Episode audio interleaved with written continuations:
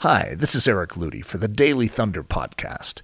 If you are enjoying these messages and want to take these truths even deeper, I invite you to join us in Windsor, Colorado at Ellerslie for one of our upcoming five week or week long discipleship training programs. Ellerslie's discipleship training has been designed to ignite your spiritual fire and to give you the tools for a Christianity that really works. To learn more, visit Ellerslie.com.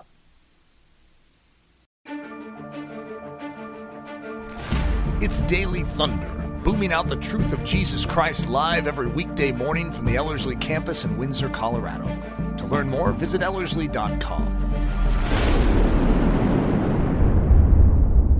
Well, really excited to be with you this morning. Uh, if you have your Bibles, Ephesians chapter 3. Uh, we're going to be looking at verse 12, but what I like to do is uh, begin reading at verse 8 and read down to verse 13, which is kind of the section we've been looking at. And uh, just an incredible passage about God's eternal purpose, plan, and mystery. Uh, so if you have your Bibles, Ephesians chapter 3, uh, starting in verse 8. This is what Paul writes. He says, To me, the very least of all the saints, this grace was given to preach to the Gentiles the unfathomable riches of Christ and to bring to light what is the administration of the mystery which for ages has been hidden in God who created all things so that the manifold wisdom of God might now be made known through the church to the rulers and the authorities and the heavenly places. This was in accordance with the eternal purpose which he carried out in Christ Jesus our Lord, in whom we have boldness and confident access through faith in him. Therefore, I ask you not to lose heart at my tribulations on your behalf, for they are your glory. Uh, look at verse 11 and 12 again. Uh, this was in accordance with the eternal purpose which he carried out in Christ Jesus our Lord, in whom we have boldness and confident access through faith in him. Uh, we've been walking through uh, this little section, and uh, we've talked about the fact that these unsearchable, unfathom- unfathomable riches, this mystery that's been hidden for ages and generations, this overwhelming plan, the manifold wisdom, the eternal purpose, all of it focuses on one single thing Jesus.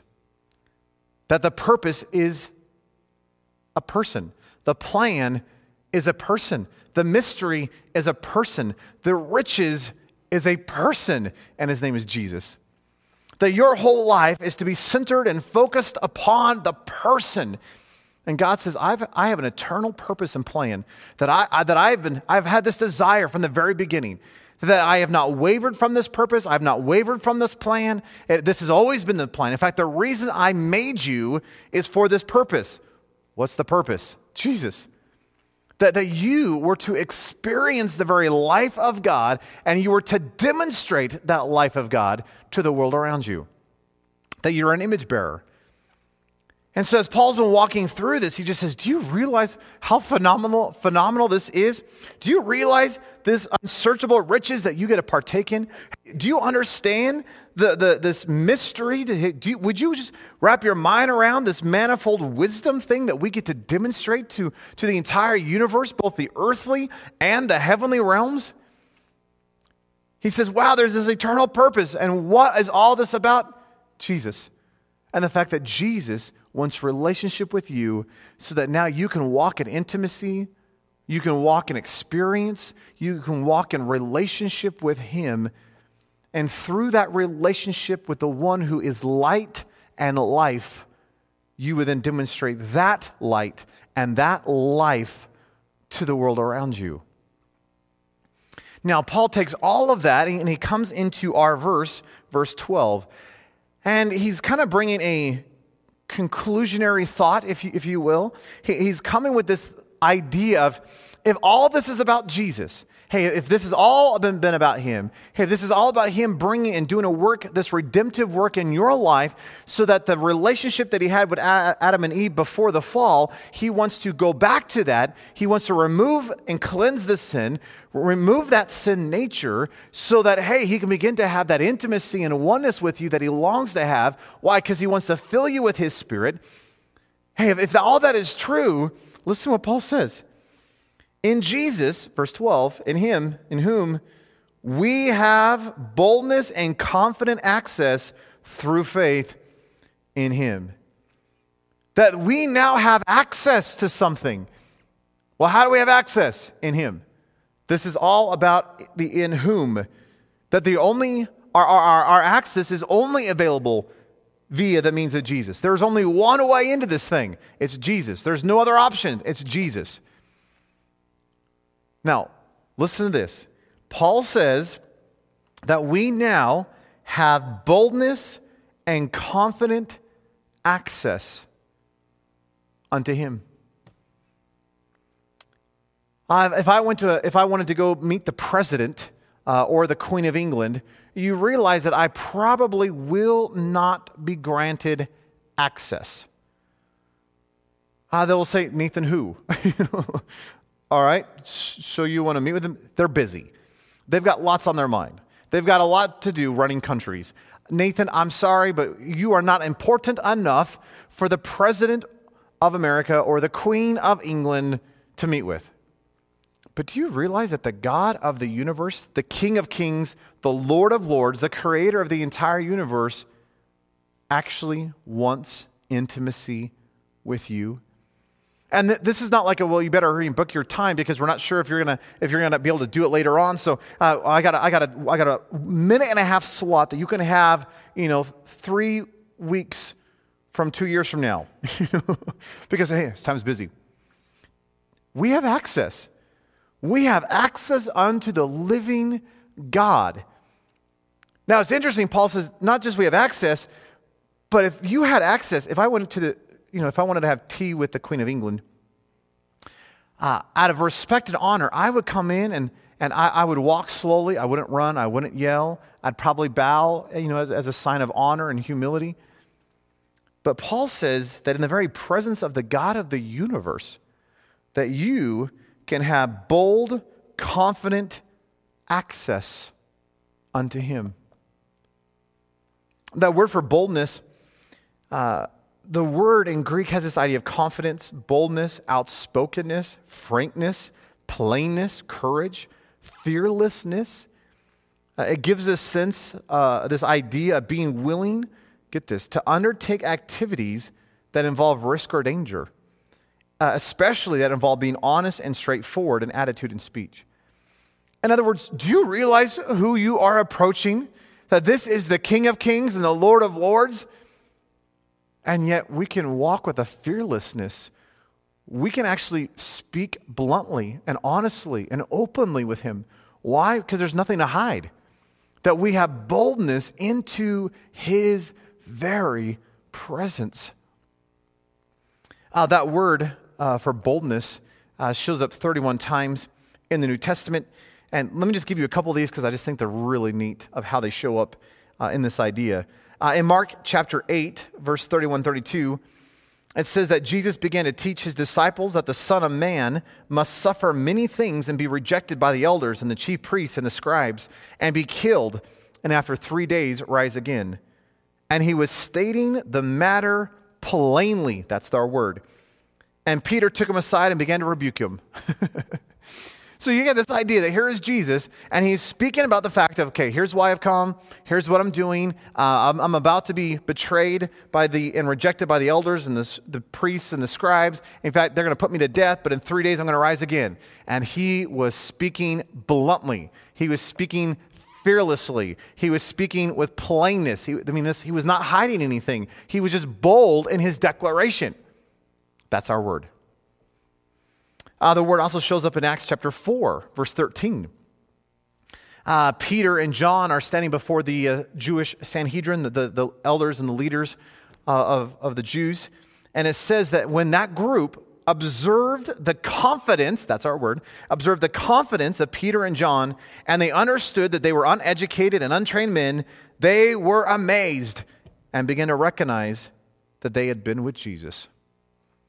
Whew. So, so here's the Sanhedrin, and they're looking at Peter and, and John, and they go, You have confidence. But there, there's no education. There, there's, there's nothing that we can attribute this to. your, your boldness, your fearlessness, your plain spokenness, your bluntness, outside of the fact that you've, you've been with Jesus. Isn't that good? Uh, Acts chapter 4, a few verses later, it says that uh, when Peter and John were released, they went to their own companions and reported all that the chief priests and the elders had said to them. And when they heard this, they lifted up their voices to God with one accord. And they said, Listen to this. They, they give a prayer. And at the very end of it, they said, And now, Lord, take note of their threats and grant that your bondservants may speak your word with all confidence. So here's the chief priests and the elders, and they're, they're looking at the confidence uh, Peter and John, and they're amazed because they're uneducated, and obviously they, they spend time with Jesus. They gather together with, with the rest of the disciples and the, and the believers in the early church, and they says, hey, let's tell you, let me, let me tell you what's been going on. And they pray, and one of the prayers that they pray is, God, would you give us greater boldness? Lord, Lord, would you give us greater confidence? Hey, give us greater fearlessness. I think our church, the modern day church, needs to hear that message. Why? Because we were walking in fear. We're walking in trepidation. We're walking in anxiety. We're, we're being pushed around by the culture. And wouldn't it be amazing if the prayer of the modern church was, Oh God, give us greater confidence, give us greater boldness, give us a plainness of speech, give us a fearlessness in the face of the culture, and in such a way that it's not based on our education, it's not based on our talents, it's not based on our looks, but when the world sees the boldness and the confidence and the fearlessness and the plain speech upon which we were declaring, they will, the only way they can, you know, the only, only explanation for that is that we have been with Jesus. Oh, I want that for us. But that's the word. And in that same manner of just that plain spokenness, all laid out bare, you don't have to hide anything. There's a fearlessness, a confidence, a boldness. That's how we can approach our God. Why? Because we have intimacy with Him. Hey, I, I don't have any relationship with the, with the president of America or the Queen of England. And as such, I, I just I don't have any familiarity. So, so there, there's no, I just can't barge into the, to the Oval Office. I just can't go into Buckingham Palace. But with the King of Kings and the Lord of Lords, the creator of the universe, I have intimacy. I have relationship. His life has become the will of my life. And as such, I can enter into his very presence with boldness. I can have fearlessness in his presence and I can speak plainly. I can just be honest. Lord, here's what's up. That's amazing. Paul says not only this boldness idea, but a confident access. Uh, the word there, confidence, uh, or confident, has this idea of trust, reliance, confidence. But get this it's a confident hopefulness in someone or something. Do you realize my confidence does not come because of me? My confidence comes because of Him, that my hope is in Him. And because I'm drawing near in intimacy with the one in whom I love, I can be confident. See, a husband and a wife, they can speak confidently to one another. Why? Because there is a confident, confident hopefulness in that other person. See, what would it look like if you could come to God and have that kind of access? By the way, that word access just means this idea of approaching uh, this idea of access, uh, specifically to the presence of a superior. That, that we, we actually have access and, and intimacy. And, and what's really neat is that word access, by the way, only shows up three times in the New Testament. And of, uh, in fact, let me just give them to you because I think these are beautiful. Uh, obviously, one time is here in our passage. Uh, the other one is a few pages earlier in Ephesians chapter 2, verse 18, where Paul says, For through him we both have access in one spirit to the Father, speaking of the Jews and the Gentiles. And the fact that he's broken down that dividing wall and he's brought us together and made peace. And now, through Jesus, we both now have access in one spirit to the Father. The other time it's used is in Romans chapter 5, verse 1 and 2, where Paul writes, Therefore, having been justified by faith, we have peace with God through our Lord Jesus Christ, through whom we also have obtained our introduction, our access by faith into this grace in which we stand, and we exult in hope of the glory of God. So get, get the flow of what Paul is saying here.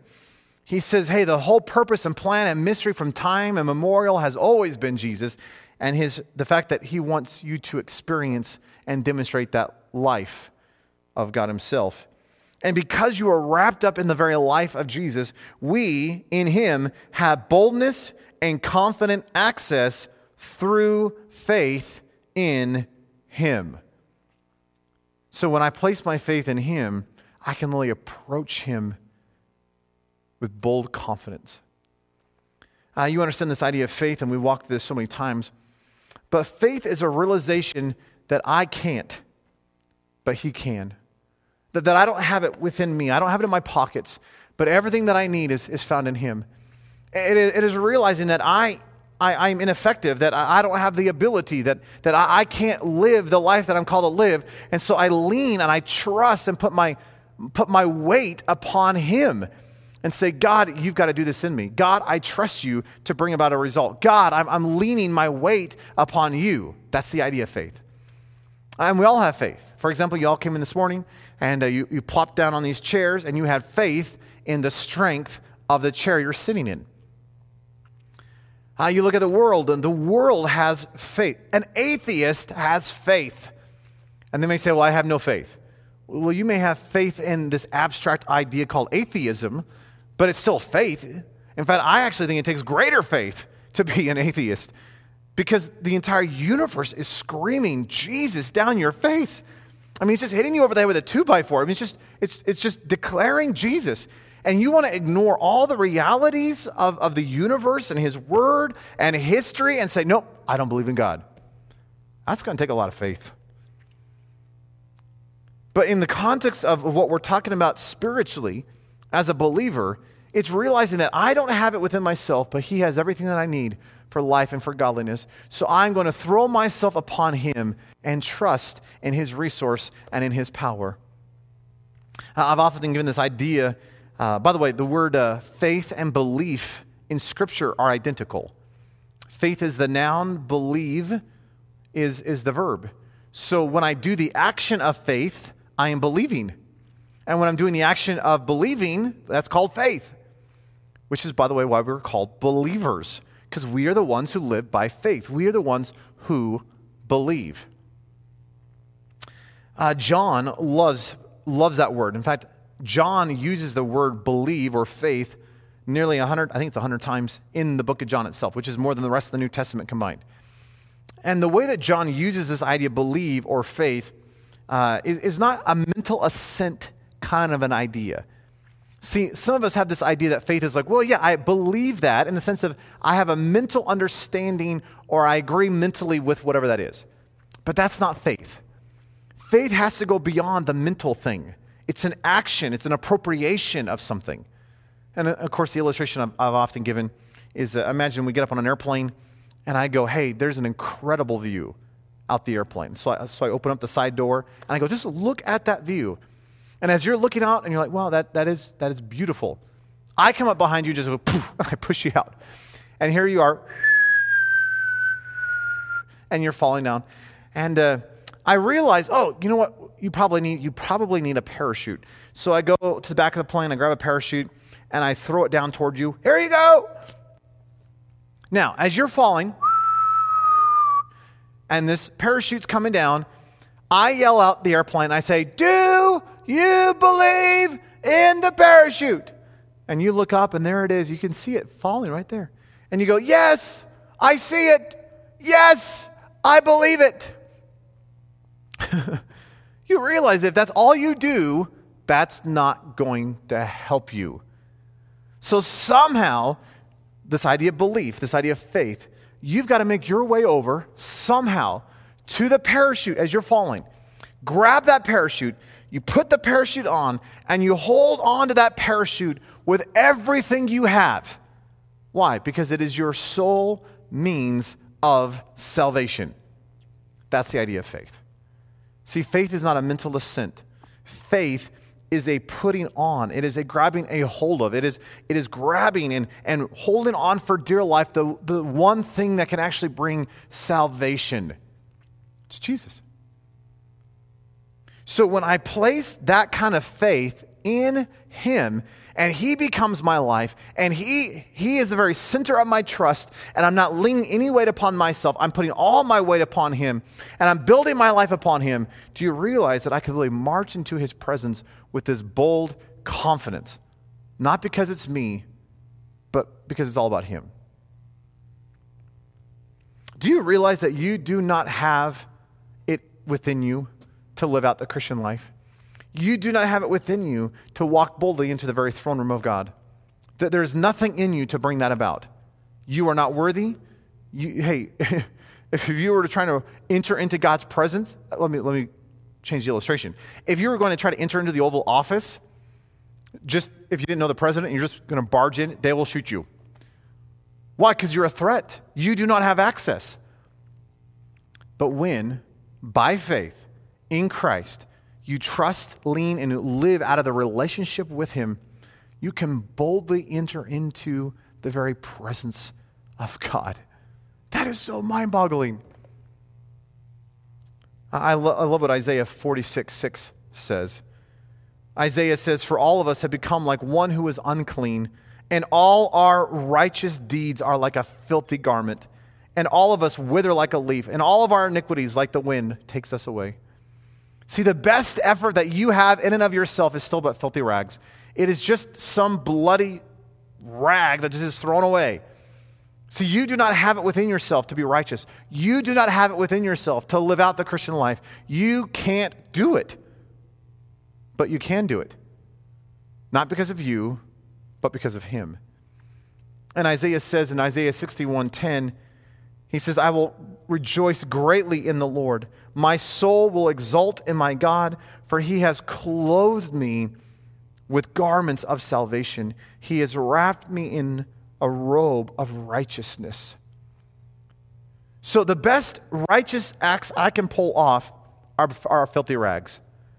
But he wants to clothe you with his righteousness, with his robe of righteousness. Speaking of Jesus, that he becomes the robe of righteousness that I wear.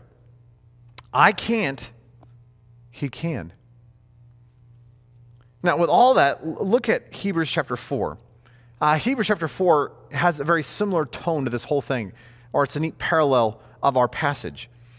Uh, Hebrews chapter 4 is all about rest, and it gives in this illustration of the Israelites entering into the promised land and living in this place of rest.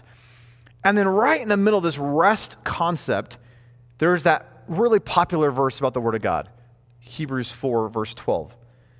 But as you go from Hebrews 4, verse 12, and flow into the rest that, uh, down to verse 16, there's this incredible declaration and picture that, that parallels our passage in Ephesians. So listen to this Hebrews 4, verses 12 through 16. For the Word of God is living and active and sharper than any two edged sword and piercing as far as the division of soul and spirit, of both joints and marrow, and able to judge the thoughts and the intentions of the heart. And there is no creature hidden from his sight, but all things are open and laid bare to the eyes of him with whom we have to do. Therefore, since we have a, such a great high priest who has passed through the heavens, Jesus, the Son of God, let us hold fast our confession.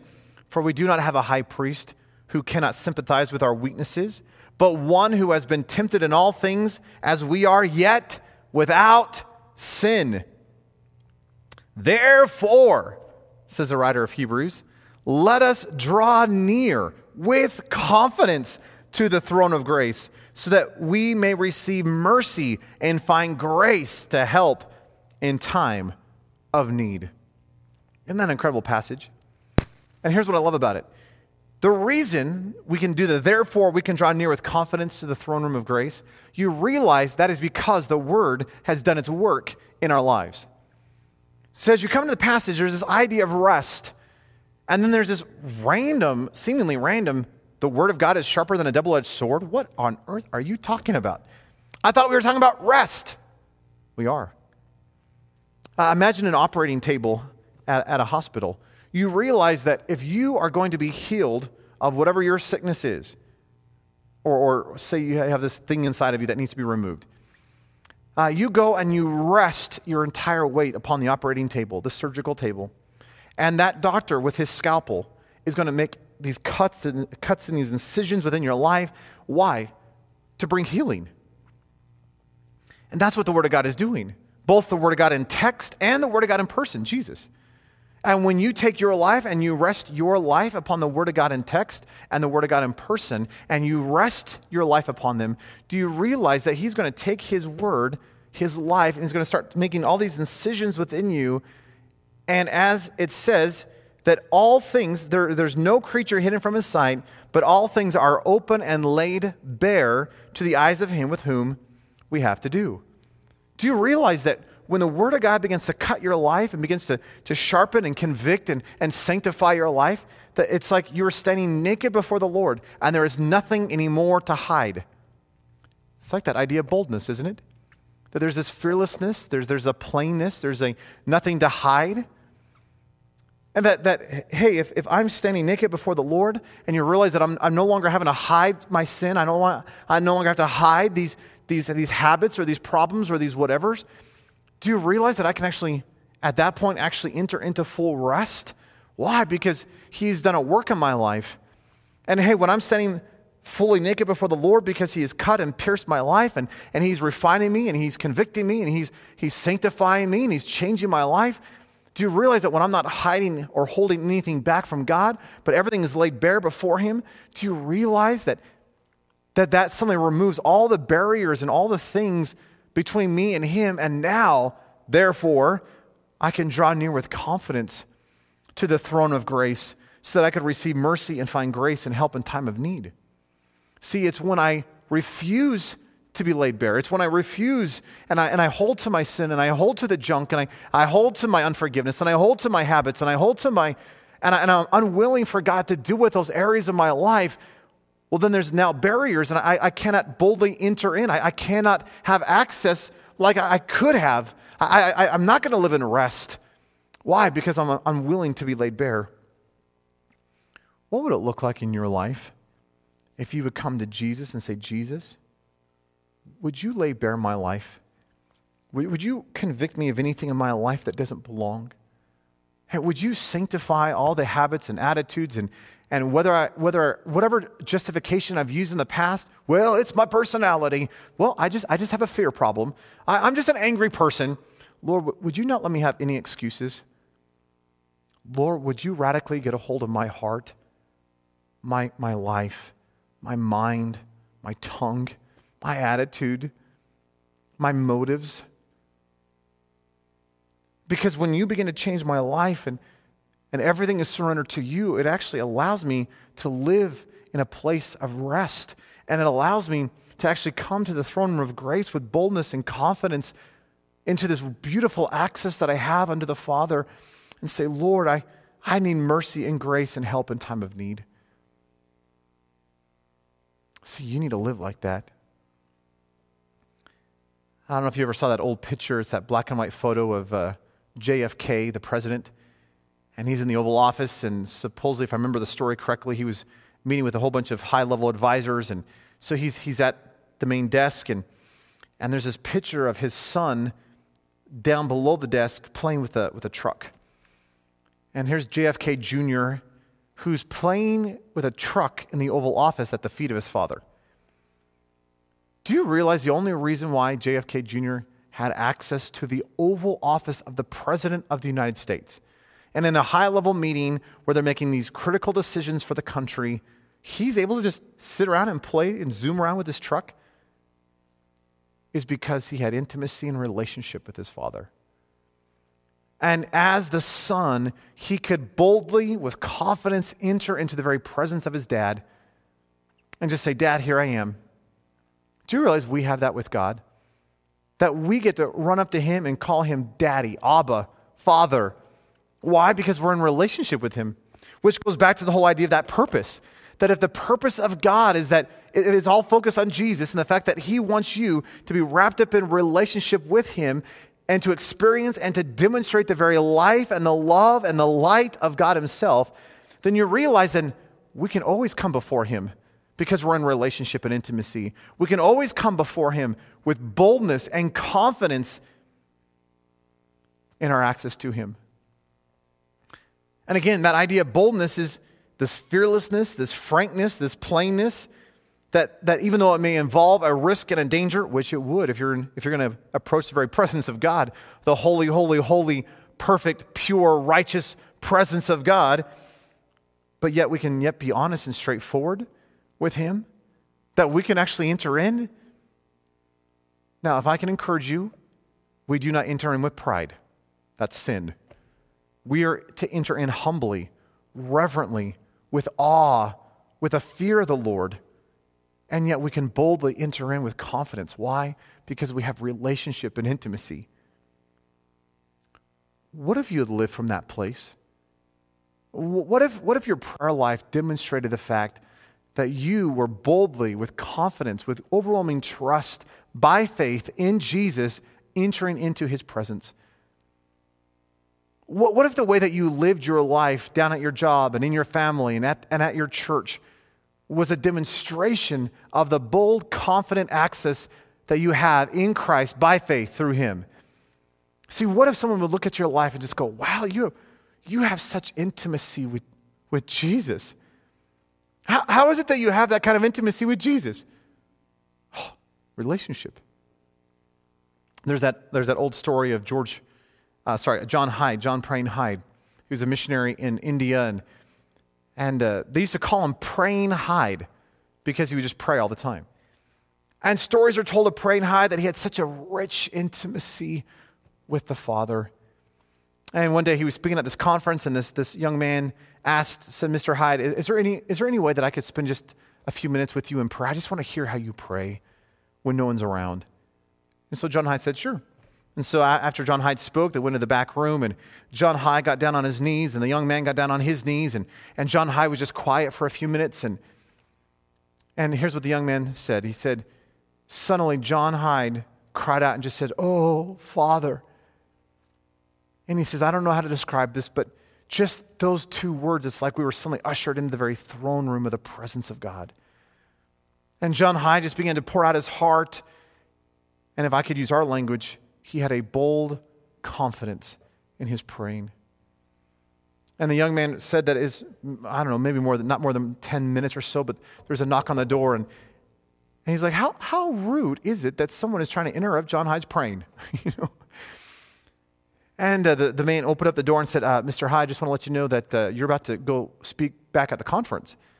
And the young man looked down at his watch and he's, he says, I could have only sworn it was only 10 or 20 minutes, but Hours had gone by. What do you call that? See, see, how is it that John Hyde could, could pray with such a boldness and a confidence and a, and a, richness of life that, that as he began to open up his mouth, that there was just a richness of intimacy and, and that he could be just plain spoken, that he could be fearless before the Lord and just say, Lord, here's, here's what's going on. Would you pray like that? Could you live like that? because you realize everything we do is unto the Lord. And what would it look like if the world around us would see you? Oh, let me say it this way when the world around you saw your life, they saw that you experience and demonstrate His life. That they saw a bold, confident access in His presence. That you were constantly living by faith, this trust, this leaning upon Him what would that look like? By the way, if you lived that way, do you know what we'd have to call you? Yeah, Christian. I don't want to just esteem that. I want to live it. Oh, I want it. Pray with me. Oh, Lord, we do, we do come before you in faith and trust. Lord, we realize that we, we don't have it within ourselves we need you. That there's no way we're ever going to pull off the Christian life outside of you. There's no way we can ever love or have joy or peace or patience or kindness or goodness or faithfulness or gentleness or self control outside of you. That sure, we might have a glimmer of something for a moment, but Lord, we can't, that fruit will not come out of us unless you are in us. Lord, what would it look like if we lived by faith? Not esteem, not, not mental assent, but we live by faith putting on a parachute and living in you, through you, by you. And Lord, I don't understand why you've given us such access. Lord, we who, who are just dust has access to the living God. That has to dumbfound the angels. These great creatures that you have made, and yet we have, we have relationship with you.